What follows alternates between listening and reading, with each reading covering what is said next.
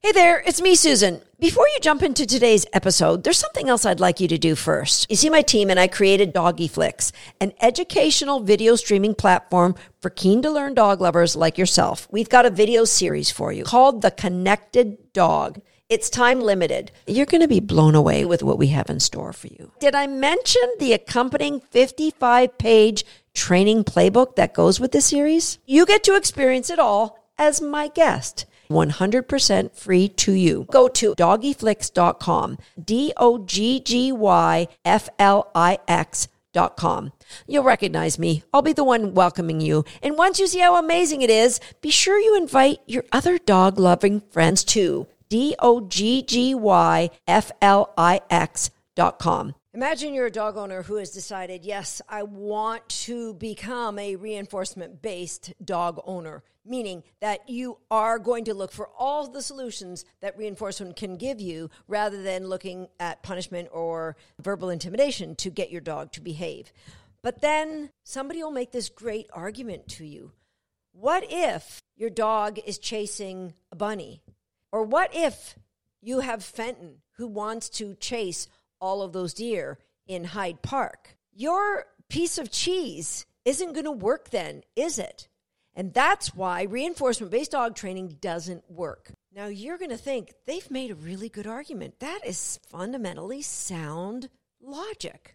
But I'm here to say it's flawed logic. And today I'm going to share exactly what you can do when you're looking to troubleshoot your dog training when you're living in a world where punishment isn't an option.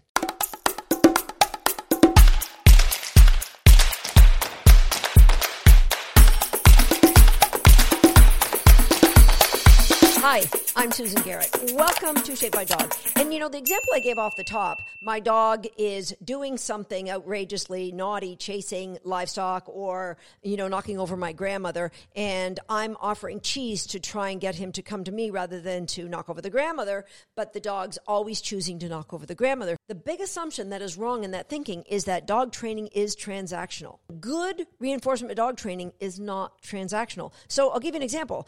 You call somebody up and you say, hey, will you move my piano? And they say, yeah, I'll move it for one hundred dollars. And they show up and you say, hey, would you do it for ten dollars? No, it's not worth it to me to do it for ten dollars, and they'll leave. That's like saying to your dog, do you want to stop knocking over my grandmother and come and get this piece of cheese? Transactional. Dog says, yeah, no, more value in knocking over the grandmother. But do you have a friend or a brother that you can phone up and say, hey, do you think you and a, and a couple of your friends can come and move this piano? I'd be willing to bet you wouldn't even have to pay the ten dollars. Well, now, why is that? Because life with your brother or your good friend isn't about transactions. It isn't about a balance sheet. It isn't about, I will do it for you if you do this for me. It's about having a great relationship. Now, how do great relationships happen? They aren't just automatic. Let's say it is your brother, but you only phone him up just to get him to do things for you, or you only phone him up when you want to borrow money or when you're in trouble. Then, yeah, that's a relationship that's going to go south pretty fast. Well, maybe not if he's your brother, but it'll still go south eventually. A true great relationship is one where each person puts in high value reinforcement of their time, their attention, their presence. And I don't mean the physical presence, although occasionally that doesn't hurt either. That's what grows this great relationship, is knowing what the other person values most and making sure that you in your end of that bargain can give what that other person values most. All right. So really good reinforcement-based dog training is relational. It's not transactional. But I'm not saying all reinforcement and dog training is like that, because you will have people say, oh, your dog doesn't pay attention, get a bigger meatball, squeak the squeaky. That is a transactional approach. And it is flawed because you are telling your dog, evaluate every moment of your day. Is what I'm offering better than what you can get on your own? That's not the kind of relationship that you want with your dog. And what's going to happen is that's when people say, yeah, you have to punish, because a dog isn't going to choose you. We have to punish them in some way that they become afraid to not do what we want. Is that the kind of relationship you want with your dog?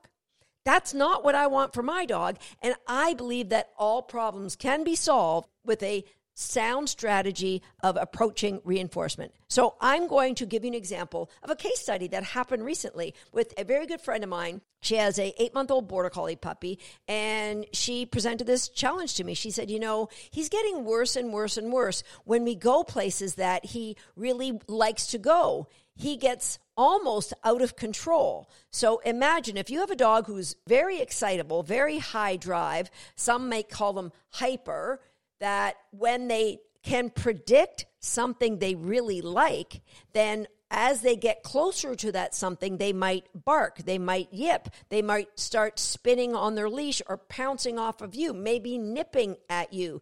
They might walk on their hind feet, pulling against the leash, lunging and pulling and lunging and pulling. Now, I'm not saying that my friend's border collie puppy did all that, but that's not uncommon to see dogs who can predict something amazing is about to happen that they really, really like. And as I mentioned in Shaped by Dog, episode number two forty-five, when I talked about antecedent arrangements, and back in episode number sixteen, where I talk about the thing before the thing, most of the answers to our dog training problems have a formulaic approach, and it is A B C, antecedent, behavior, consequence. So I find it's a lot easier for people to write all the things about the behavior first. So in this case, the dog is definitely pulling on leash, very difficult to control, is maybe whining or barking or screaming. They might be turning around and nipping because they're frustrated. They might be bouncing up and down or bouncing off of you. Have a vision yourself of this unruly puppy or unruly dog if it's been going on for quite some time. Write all of the B, the behavior that the dog is showing at that moment. Now let's go and look at what is the consequence, meaning what happens after. For most of these dogs, they get closer to the thing that they really want. They can see it, they can hear it, they can smell it, and very quickly they can be in the midst of it. They can join in the activity. They can greet the person. They can run around in the environment that they're really excited about being in. On the way there, they can pull and pull. And if you know anything about how police dog or protection dogs are trained, the pull back is like recoiling a spring. You let them go and they charge ahead with so much more vigor than if they weren't pulling. It's far more exciting to the dog when you pull back and let them go versus just letting them go, which is why when I've taught you about how to do a restraint recall, you hold the dog back while the owner is teasing them, getting excited. That's exactly what we're doing when we are letting the dog drag us towards something that the dog really wants. The B, the behavior, gets the C, the consequence of being enveloped by all the things that is exciting the dog. And all the while, chances are the dog's getting attention from the owner as the owner is saying, stop it, don't do that, get back here. Sparky, Sparky, Sparky, what are you doing, Sparky? So not only do they get closer to the things that they're attracted to, not only do they get to see the people maybe or the other dogs or the swimming or whatever it is the dog is excited by, they also get the chance to pull and the attention of the owner. So we've got the B and we've got the C. Now we've got to look at the A, the antecedent to all that. Sometimes it could be a trigger that creates the call to the behavior. So the antecedent might be just you opening a door. And on the other side of the door is sights, smells, sounds that the dog recognizes are really exciting things, or previous history of going through that door and giving them sights, sounds, smells, activities that they love to do. So in my friend's case, it was when she would come to my training center that her dog often found me in there playing with one of my dogs. But mostly there was a lot of fun activity that we did. Dog training here is all about games. So yeah, it's an exciting place to be. And yeah, he would get excited about coming in that door. So the A, the antecedent, was her opening the door. And then all of the behavior that she really didn't want to see started to happen. But here's how the thing before the thing works. It will start at that door or whatever that final trigger is. For some dogs, it might be the sight of a person or the sight of another dog. dog or the sight of dogs playing. And then it becomes the door that leads to all of those things. But soon it will be the walk up to the door. Somewhere along the walk up to the door, they might start getting antsy, whining, pulling, jumping up and down, barking. But then it might be getting out of the car. Getting out of the car is crazy exciting because it's the thing before the thing before the thing. And before you know it, it might be the whole drive from your house to getting to my place. The thing before the thing before the thing is getting super, ultra exciting. And it's just A B Cs because the consequence is what reinforces the behavior, and the behavior is triggered by the antecedent. I hope that makes sense, right? So we've got the scenario. What can we do to fix it? What we're going to do is we're going to take that A, the antecedent, and we're going to have it trigger not the cascade of all those hyper-exciting greeting behaviors or rituals. We're going to have that trigger a behavior that you both love. And I'll share with you what it looked like with my friend who we went through this on the weekend, and I'm going to share with you how it can even be better with your dog.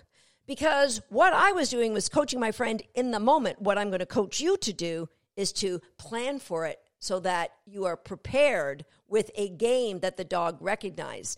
Now, I'm going to tell you that games are triggers all on their own. I'm coming back to this story, but I'm going to take a little side trip, and I'm going to share with you that my seven-month-old puppy, Prophet, because I haven't been as good at taking him out to visit all kinds of people and places in the last couple of months, that he has become a little bit afraid of men. So I had two options, get myself on Tinder and see if I could just set up arrangements with men. That sounded like a lot of work for me. And so option B was I told everybody who works here, we're going to take the puppy out every single day to a new environment to create positive experiences. And today was the first one. We went to a pet store and all I wanted him to do was to be comfortable and happy at that pet store without men. New environment, comfortable and happy with that pet store. So the trigger of retrieve, he loves to retrieve. So even though he was a little hyper-aware, sniffing everything, not his normal confident posture, he was a little bit anxious. As soon as I threw a toy and told him to bring me, boom, changed his state. Because that trigger created a cascade of behaviors that didn't involve any kind of fear. So I use that game of bring me the toy, not every two steps, but every once in a while, that led towards a very calm puppy before we left the store. All right, so let's talk about the triggers that we're going to create in your dog to change the cascade of excitement and hyperactivity in the dog that wants to knock down grandma as soon as he goes through the door to visit her. There's a few prerequisites, and I'm pretty sure almost every single one of them you can get from my YouTube channel. I recommend that you re-listen to Shaped by Dog episode number one oh nine called Project Calm, where we are working to prevent overexcited greeters. It's a different approach, but it's one that will work hand in hand with what I'm going to share with you today. So the prerequisites that I have for you. Number one, the cue cook, which means I'm going to deliver a cookie to where you are now. You don't need to move forward. Number two, the cue search, which means find the reinforcement I just threw on the floor. Number three, value for reinforcement zone. That is the spot on your hip. And that can begin with a very popular YouTube video I have called Perch Work, Pivots and Spins, and also podcast episode number seventy-three, where I talk about shaping value for the reinforcement zone. Now, personally, I named them. My right side I called side, my left side I call close. What's really important is when I deliver food rewards, when my dog are in this position, I always touch my hip before the food goes to the dog's mouth. So then the connection isn't from my bait bag or my pocket to my dog's mouth, it's from my hip to my dog's mouth. All right? So those are three super easy prerequisites for you. The final two are just human mechanics that I know you'll be able to pull off. And you're going to do them both, rehearse them both with just carrying your leash without a dog attached. You can even put a little stuffed animal on the end of it to practice with a stuffed animal. Don't practice this one with your dog until you get the mechanics nailed right by yourself. So if you have your dog on your leash, you're walking in one direction, and what we want is an inward turn, side change, and direction change. Now, that's a very big phrase for what in agility we call a front cross. By inward turn, your dog's on your left, and you're walking straight, your dog's walking straight, you turn into your dog. Your dog is going to follow you and turn into you. Now, the dog previously was on your left side, now they're on your right side, and you have changed directions. You were previously going forward, you are now going in the opposite direction. So it's an inward turn, side change, and direction change, aka agility front cross. Really get comfortable at that with dog on right and dog on left. Walking your dog on the right, turning in to change to get your dog on the left, walking dog on left, turning in to get your dog on the right. So that's where working on your reinforcement zone is going to have a dog who's comfortable being on your right-hand side. And the final move is much easier, and that is a same side direction change. So if your dog's on the left, pretend there's a painted line on the ground. You can put duct tape on the ground if you want. You're going to walk on a line and just turn and go back on that same line. So your dog is on the left. They go all the way around the outside. Now you're pivoting in the middle as you make that turn. Your dog's on the outside. They have further to go. It's a same side about turn. You're going back in the same direction. Those are two turns. Our dog's going forward. We need our dogs going back, but I want you to be consciously aware of the two sets of mechanics, because one will help the dog reorient to you. The other has the potential of losing the dog's focus, and we will do it as a test down the road. But the goal is when your dog is in the presence of one of these triggers, we help them reorient back to us. Now, if that sounds vaguely familiar, I did talk about this in podcast episode number eighty-eight, where I'm talking about working on exterior distractions for your dog. Okay, so what you're going to do is you're going to practice this around your house. You worked on those five elements separately. So what we're going to do, we're going to walk up to a door, touch the handle of the door, and do a front cross, aka an inward turn towards your dog. Touch the handle, inward turn towards your dog, change side, say the word search, and toss a cookie on the ground. You're going to do that two or three times.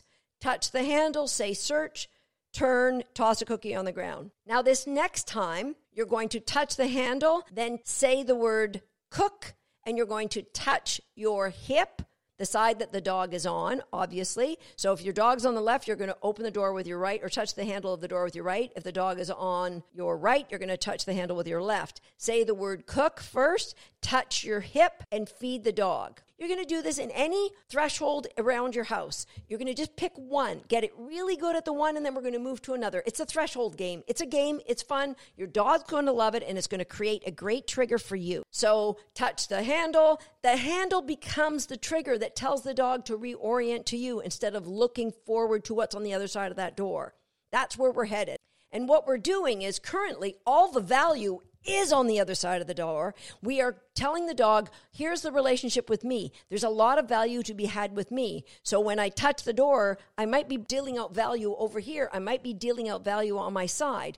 Now, when you get to the place where you can touch and turn and you can feed your dog in reinforcement zone, now we're going to open the door. Do the same thing. Sometimes do a front cross, say search, drop a cookie on the ground. But now you're probably at a point where mostly you're going to open the door, and then do a front cross, touch your side, say cook, and feed the dog in reinforcement zone on your side.